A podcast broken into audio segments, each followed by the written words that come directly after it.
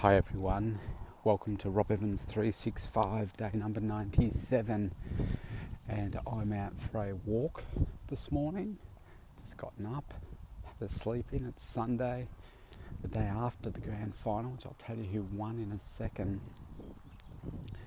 And I've just walked past something that's made me think how some things are just set up for failure right from the beginning. And you know, sometimes you would hope that logic would prevail.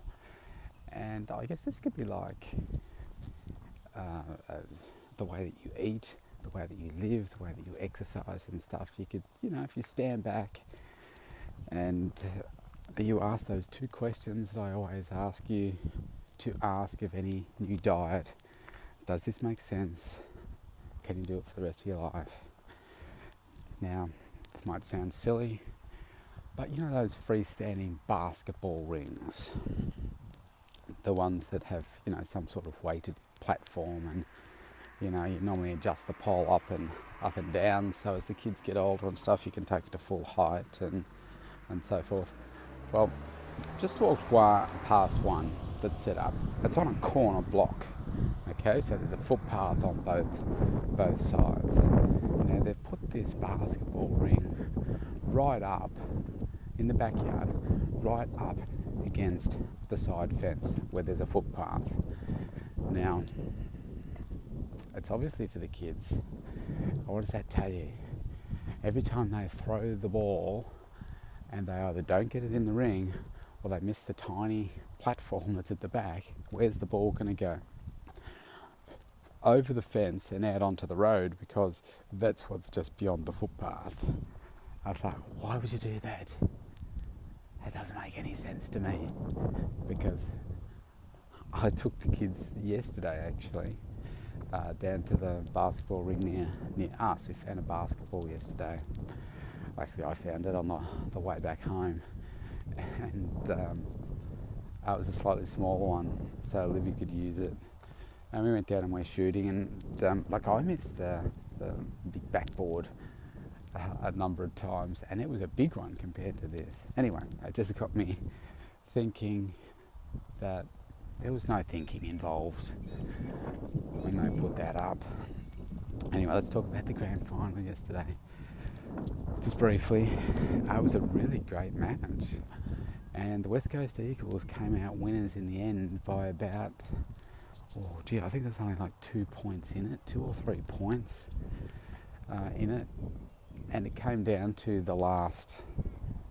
Oh, it was really the last three minutes uh, where it changed. Collingwood was in front, and uh, the ball went down the other end, and boom, they just kicked a goal, and it was uh, pretty much all over after that. So it was a it was a really good match and yeah, Paul Collingwood supporters afterwards. It's sad to see uh, the coaches. And what was interesting, and I know that uh, the way that things are edited and and so forth can influence the your, the perception of what's going on, but uh, the every now and then they, uh, you know, show the camera on the coaches and what they're doing. And the coaches are sitting up in the stands. It's different to the NFL in America, where they I think they're actually on the ground at player level, uh, which I think is a good place. Uh, uh, but in the, the AFL, they're sitting way up in the stands, so I guess they can see the whole ground and how things, you know, play out and that kind of stuff.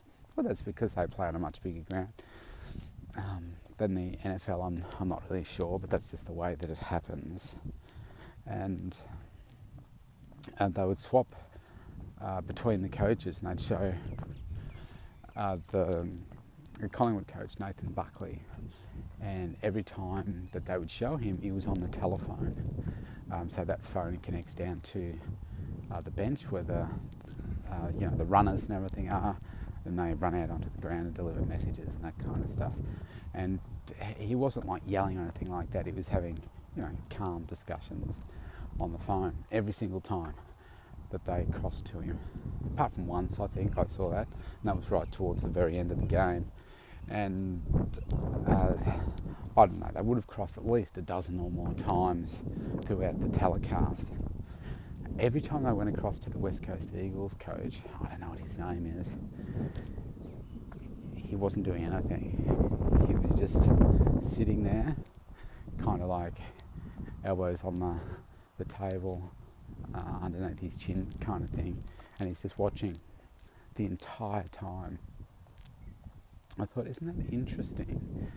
Now, wh- where's the logic in that? Is his coaching style that you know they've laid out the, the game plan, and it's just about executing it on the ground, and there's nothing else to to do in between, uh, or uh, is it? I don't know. He, he just wants to let them do their own thing because that's just his style, uh, as opposed to uh, Nathan Buckley and many other coaches that you see are constantly delivering messages down to the, the runners. Uh, it's, a, it's an interesting concept, and certainly, you know, you've played that game Chinese Whispers. You think, okay, well, the coach delivers the message down to a runner. The runner then communicates that out to, you know, a player. If that player then communicates that to someone else, I think, I wonder if the real message actually gets through the, in the way that it was uh, originally intended. Uh, so it's interesting, different styles. And anyway, the last shot they showed of him up in the coach's box was him, what appeared to be crying with his head down and hands in his, a head in his hands. And uh, yeah, that was it. That was the Collingwood coach. Uh, so, you know, I was I was hoping that uh, Collingwood would would win, but I guess until you know everybody's story, I mean, each each team is just as deserving. Uh, so my my thinking for Nathan Buckley was this: uh, an excellent player in his time. Um, he's not that old now, but I, I, don't know. Did he retire ten years ago? Something like that. And uh, he played in well, I don't know how many they won. I think he played in a, at least one grand final um, where they won. And their coach at the time was uh, Mick Malthouse, and he doesn't coach anymore at the at the moment. Anyway, I guess they come and go. And they had, you know, like a good team. Um, you know, it seems to take a, I don't know, a good half dozen players or something in the team that play well consistently. Pardon me. And uh, they were doing well for a long time. And then uh, Nathan Buckley retired and put him into, uh, what do you call it, like uh, he was being mentored by Mick Malthouse for, I think it was a whole season for him to then take over as coach when Mick Malthouse retired and uh, I can't remember what they did in their last season. I think they, they might have made it to the grand final, certainly to the finals. They did really well. I don't know whether they won. I can't, it's not up there with it, but they did really, really well. Nathan Buckley comes over as coach. Malthouse leaves, and they drop way, way down the ladder. And that happened for a number of years. They dropped way down, uh, and uh, uh who do they blame as soon as uh, a, a, team doesn't play very well? Well, it all goes to the coach, doesn't it? Um, I don't know what the reality was of it when whether uh, some players left at the same time. Um, you normally find that these teams go in in kind of waves of, you know, they might have a really great five, seven years, and then you know the those really good players they drop off and new ones come in etc. And so he's, Nathan Buckley's been copying it a lot for a long time, and it would have been nice to see him, uh, you know, come out victorious. Just the consistency and the persistence in you know, him knowing what's right, um, getting their their playing team better. Uh, you know, I guess him adapting to his coaching style and, and that kind of stuff. I got a, got a lot of respect for him. Uh, so it was it was unfortunate. Having said that,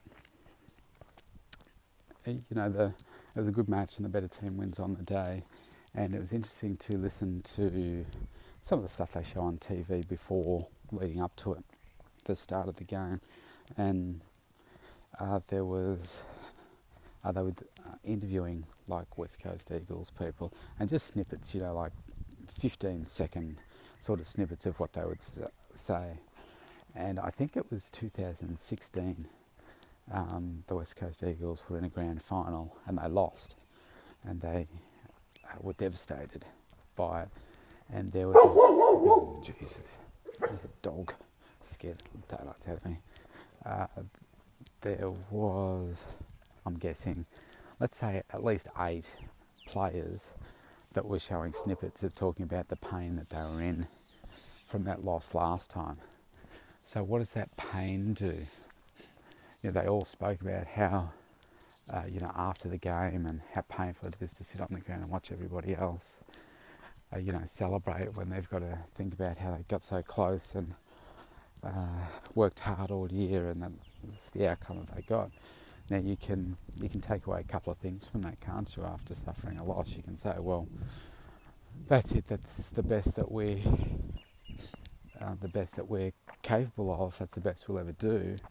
Or you can say, do you know what? That's going to just make me hungrier for next time. It's going to make me work harder so that I never feel that pain again. And uh, that's what they spoke about, a number of them. Uh, so yeah, they had more, um, uh, you know, fi- final players in their team that were hungrier, I believe. Uh, it was interesting the way the, the game played out though. So uh, Collingwood were running away with it at the start. Like they kicked like five goals, and um, then West Coast just uh, pulled them back a little, but not a lot. They just kept pushing, pulling away, and then the third quarter, West Coast just took over and uh, got a slight lead. It was a, a, draw at a number of stages in the match, and then it was really close all to the whole day. So I think all the players can be proud of themselves. They were just upset this morning that they got so close, but um, couldn't couldn't bring it home. So, so that was a footy. Now, as you know, I had the MRI and X-ray yesterday and uh, when I got there, obviously they don't do a lot of scans on Saturdays. It was really empty, which is good, I thought. And uh, a receptionist said to me though that the they were having a problem with the machine, so they're running 20 minutes behind, uh, which made me worry a little bit that well, I hope it's not leaking radiation or something. Um, but anyway, who knows? I didn't feel anything. Um, uh, so I had the X-ray, had the MRI, I brought the scans home and was uh, having a look at those. And I don't know. This is this is why we see experts, isn't it? Specialists, authorities in the field. Like I'm looking at them thinking, "Oh, is there is there something wrong there? Is that normal?" if you've never had an MRI before, um, it, it, seems to just take uh, a thin image, then a slightly deeper image, a slightly deeper image, a slightly deeper image, uh, right through to the bone. And they do it in different uh, different angles. So with your shoulder, imagine that you you've got to lie down uh, in this MRI. If you've never had one before, you lie on this little slab, and you slide your whole body right into this machine, and this scan works up and down the, the spot uh, that's being scanned. So I had to put my shoulder right into this, uh, what will I call it, like a cuff, I suppose. Push the shoulder right up into it, and then they wedge it in with foam so you don't move it. And then this scan moves uh, all around it at different, uh, different level of deepness, I'll say. Uh, so, uh, so I'm looking at all of those, and I don't know, everything looks fine according to my eye, uh, there's nothing obvious. It's interesting to see the bone and what the bone looks like. And uh, you know, if you ever get a, what could I say? If you see an old bone, you know, like out in, uh, oh, when I used to play, play a lot out in um, my grandfather's old farm, and you find old bones and stuff, and you look at the ends of bones, and you know they've got like little holes in in the tops of them. Yeah, you can certainly see that in uh, in my bones. I've had that in scans before. I think that's all perfectly fine. Um, I, you know, I'm looking at the X-rays. I'm looking at the the scans, and I can't see that there's any issues. Um, you know, I'm looking for a little shark tooth or something like that, where uh, we saw that in the other other scan. Uh, but yeah, it just made me me think that you know, just as well we have these experts uh, in this field because I'm sure, you know, when he has a look at them, the, the surgeon on uh, tomorrow, uh, that he'll be able to look at them and say, yeah, look, see here, there's something right here. Uh, and you know, you don't know what you don't know. I'm looking at them and I'm not knowing what to, to really look for. There's nothing obvious, and knowing, you know, well, which part of the shoulder is this? What, what am I looking at there? Uh, but you know, they look at these things all the time and know exactly what's what. It made me think about like me when I'm talking to somebody around uh, their uh, their health and fitness regime and their goals, and they can't work out why they can't get what they want. And when they tell me what they're eating and what they're doing, I can pinpoint exactly this is why they're not getting the outcome that they want. And this is the same with where well, it can tell me exactly why I'm getting my pain. Normally, because remember what I've said before about these scans don't show you everything. And it wasn't until he got in there with his little camera and he could take photos that he could see, oh yeah, wow, look at look at this. Um, because those issues with the burst bursa don't show up on an MRI. Uh, so anyway, we'll see. We'll see if there's something there that he can see that I can't see. Um, that that all happens tomorrow. Uh, there, yesterday, uh, kind of covering a few different points in today's call, but yesterday uh, I said I was going to talk to you about uh, some of the things that have been going on the last few days. Uh, the uh, so we had some good news with the with the agency and got a new admin person starting. so another member to the team, which is great. Um, the yeah, I, get, I guess when you, not just when you run a business, but just in life, uh, things can come along from time to time, can't they? And just um, throw you a curveball or uh, something uh, that um, just can affect you. And uh, so, let me talk about this one first. So, the Ultimate Commando Health Retreat that's coming up, it's next weekend actually. So, this time next week, we'll be doing something special. It's it's a part of what we do every every time we go down there. Uh, certainly the last, well, yeah, ever since I started going down there actually. So it's probably I think my first one was 2012, 2013, and uh, most people rate it as you know the most fun thing that they uh, that they do. So. Uh, that's what we'll be doing this time next Sunday. Uh, but it's it's a challenge to get people to come to these events. Uh, so I've uh, been doing quite a bit of marketing, and uh, it makes me think for for next time. I I don't know we just got to change the change the way it's marketed, maybe the name of it or or something.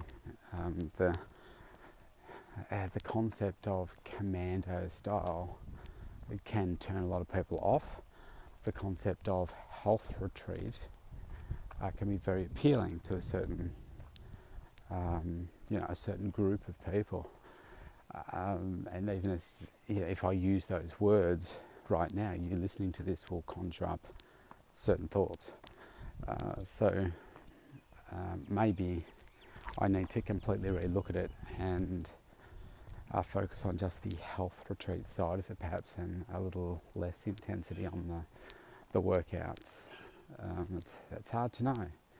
Um, certainly, what's you know what I'm doing at the moment is not giving me uh, the complete outcome that I I've been wanting. But over the time that I've been running them, the people that have done a couple of them, two to three, have said that they want, uh, you know, the workouts to be more intense. They wanted more to do with the workouts. Okay, so that's why I went the, the way that I did, and that you know made it a lot of fun. Uh, but anyway, so to make a long story shorter, I've had seven people pull out of the event uh, in the, the last week. Now, this is an event that traditionally I run with 12 people uh, or more, but 12 people that stay the night or two nights uh, down at the event because we hire two two rooms. I would hire more rooms if there were uh, if there were more people. But at 12 seems to be a good group because of you know when we do workshops and stuff, we normally work in one room, and uh, more than that, it becomes really really tricky. Uh, yeah, so seven people, and you know similar things happen each time, but I haven't had this many people pull out at the last minute. So what do I mean by pull out? So people have said that uh, you know they will uh, come to the event uh, but they're just waiting to confirm some details with work, um, uh, you know, with leave, you know, that type of thing, or you know, getting babysitters to, to look after their kids, you know, that that style of thing, and. Uh, yeah, so uh, a couple of them have been, uh, let me just think, two lots have been couples. So if you think uh, a couple, that's so that's four people. So that's four beds. Um, you know, that's two thirds of an apartment. Uh, so I've had uh, those pull out, and um, I had another guy uh, pulled out for work commitments and so forth. Uh, so you know, I've I've had um, so many pull out uh, that we're planning on staying uh, for at least a night or two. And uh, you know, the most expensive part for me, apart from my time in running these weekends, is the accommodation. It's not cheap to stay where we're staying, especially with these three-bedroom apartments. So it's about covering, you know, covering the cost of of the accommodation. And you know, when you have seven people pull out, the, the others were, uh, you know, people that were um, are going to come down on the Saturday and stuff. So, uh, yeah, it just the more people that you have for some of these events, it just increases the, I suppose, the range, the flexibility of activities that you can do. Uh, it makes it more fun uh, because when you've only got a couple, it makes doing those tasks so much more difficult.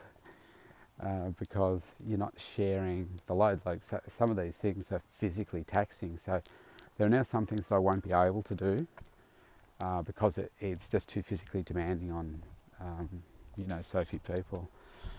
Uh, so yeah, really, really frustrating, really annoying. Um, you know, people that tell me that, uh, yep, I'm definitely down for it and uh, then you know like they've done it to me last time and said yeah definitely this time come up with an excuse this time so oh it's just not quite right for us now. But definitely next time to some people said I will consider it next time. And uh, it, it makes it really really tough for me. I've tried marketing it straight after the last event uh, but because they're about six months apart, you know, people aren't prepared to commit generally. Uh, I think I'm going to have to have a rethink around my strategy to say how do we get more people there next time because you know we've gone from it being a, a completely uh, overbooked event uh, to now uh, on Friday I've had to make a, make a call uh, the night be uh, sorry the week before uh, is to cancel one. Well, I can't cancel it because I've already paid for it, but I have to postpone uh, one of the rooms and pick a date for next year when I can use it. So I've done that. I've already selected the date for next year, which will be uh, towards the middle to end of, I think it's the 22nd of March next year, so that I don't lose all my money on that. And uh, yeah, we're down to, to one room, so six people. I'm still working on getting some people to come down for the Saturday. Uh, so, yeah, incredibly frustrating. I mean, what is wrong with humans, really? I've had uh, maybe more than seven, it might be eight people that have, uh, you know, been really keen. Yes, um, you know, shifting uh, my work around, shifting my weekends around, etc., so that I can make sure that I can be there. And uh, then just at the, the final hurdle.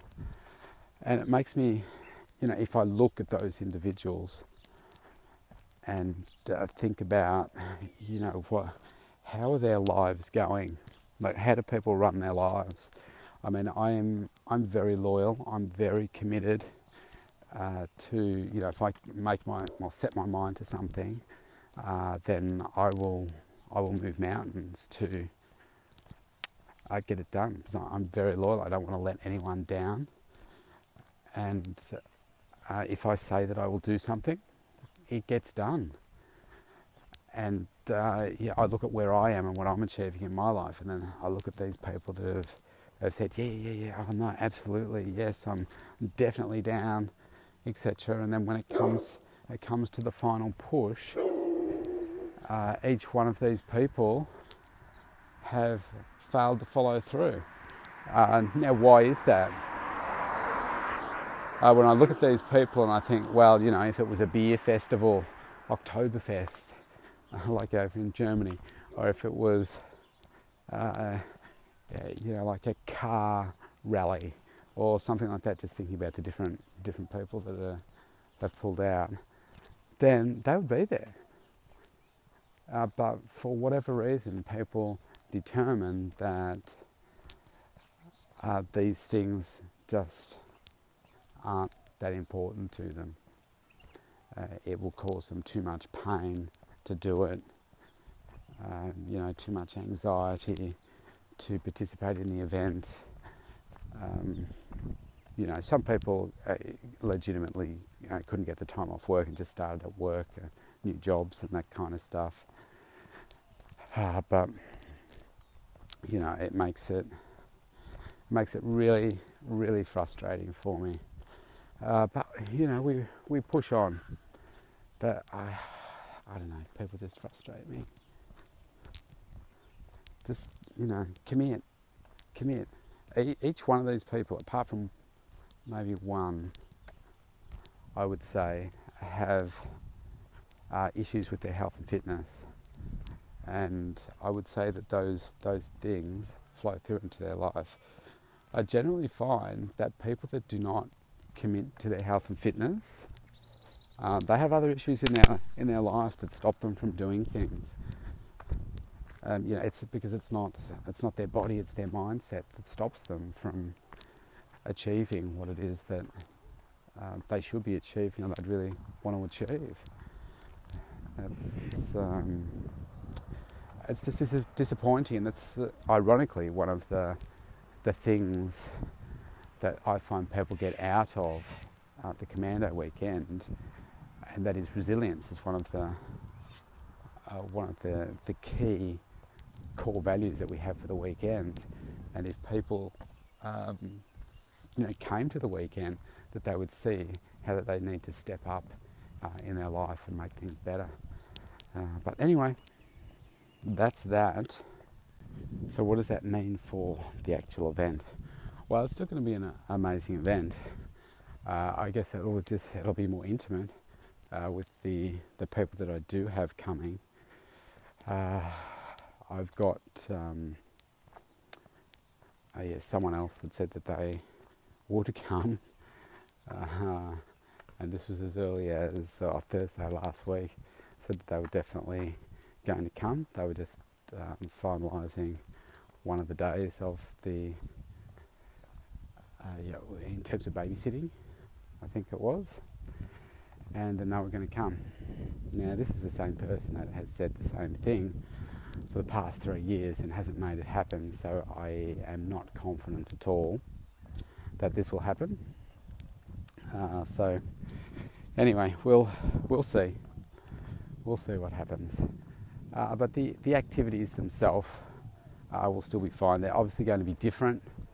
Um, well, I'm I'm going to do the same the same activities, uh, but when there's you know fewer people, then it's going to make them dig a lot deeper because there's fewer people to share the share the load. Uh, so we're going to have some fun down there anyway. It'll still be a great event.